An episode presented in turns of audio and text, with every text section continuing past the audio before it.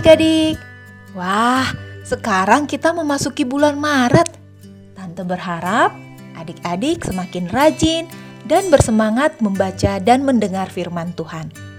Nah, adik-adik, tema renungan hari ini adalah arti mengampuni 70 kali 7 kali.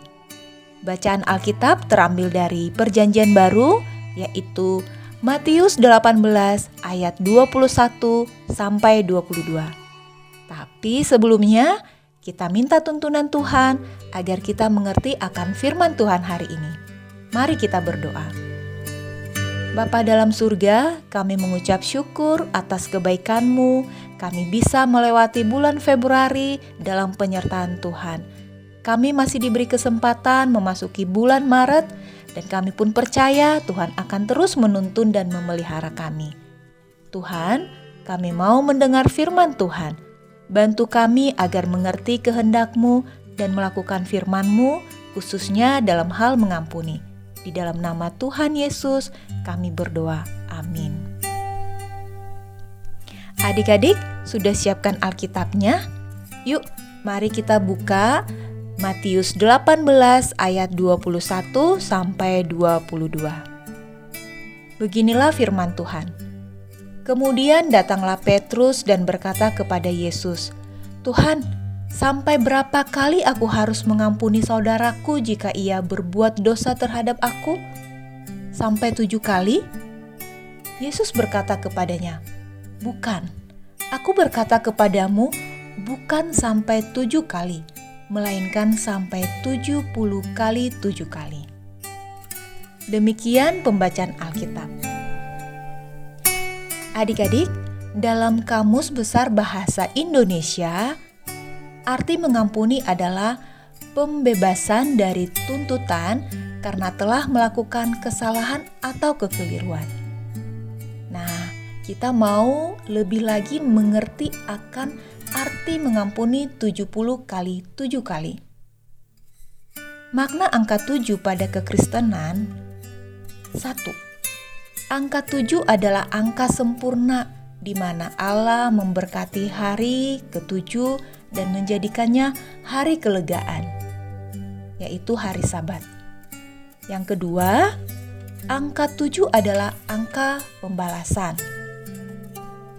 Ketiga, angka 70 berhubungan dengan perhitungan batas umur manusia.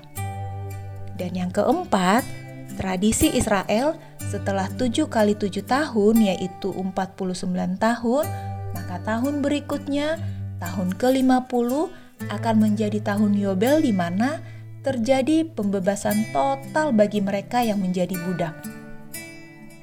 Kalau dalam hitungan hari, setelah 7 kali 7 hari, yaitu 49 hari, hari ke-50 disebut dengan Pentakosta.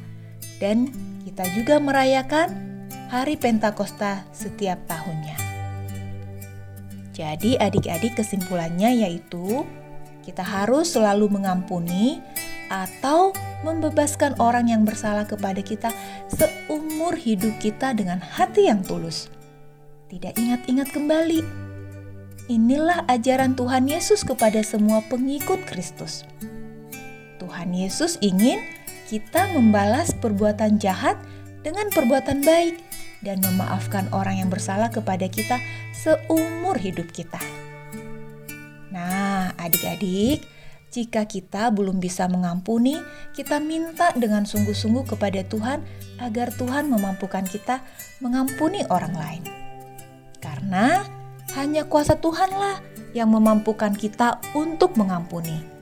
Tapi tentu saja hati kita juga terbuka untuk mengampuni dan menerima kembali orang yang melakukan kesalahan kepada kita. Jangan sampai nih mulut kita bilang aku sudah mengampuni. Tapi kita tidak mau berdamai atau tidak mau berteman dengan orang yang menyakiti kita. Tuhan akan memampukan kita untuk mengampuni. Ingat adik-adik, 70 kali 7 kali. Yuk kita berjanji ya adik-adik dan kita katakan, Aku mau mengampuni semua orang seperti yang Tuhan Yesus ajarkan. Sekali lagi ya, aku mau mengampuni semua orang seperti yang Tuhan Yesus ajarkan. Mari kita berdoa. Bapa di surga, kami tahu manusia punya batasan untuk mengampuni dan memaafkan, tetapi kasih Tuhan tidak terbatas. Ajar kami meniru teladan Tuhan Yesus. Terima kasih ya Tuhan, dalam nama Tuhan Yesus, amin. Adik-adik, sampai bertemu di renungan berikutnya. Tuhan Yesus memberkati.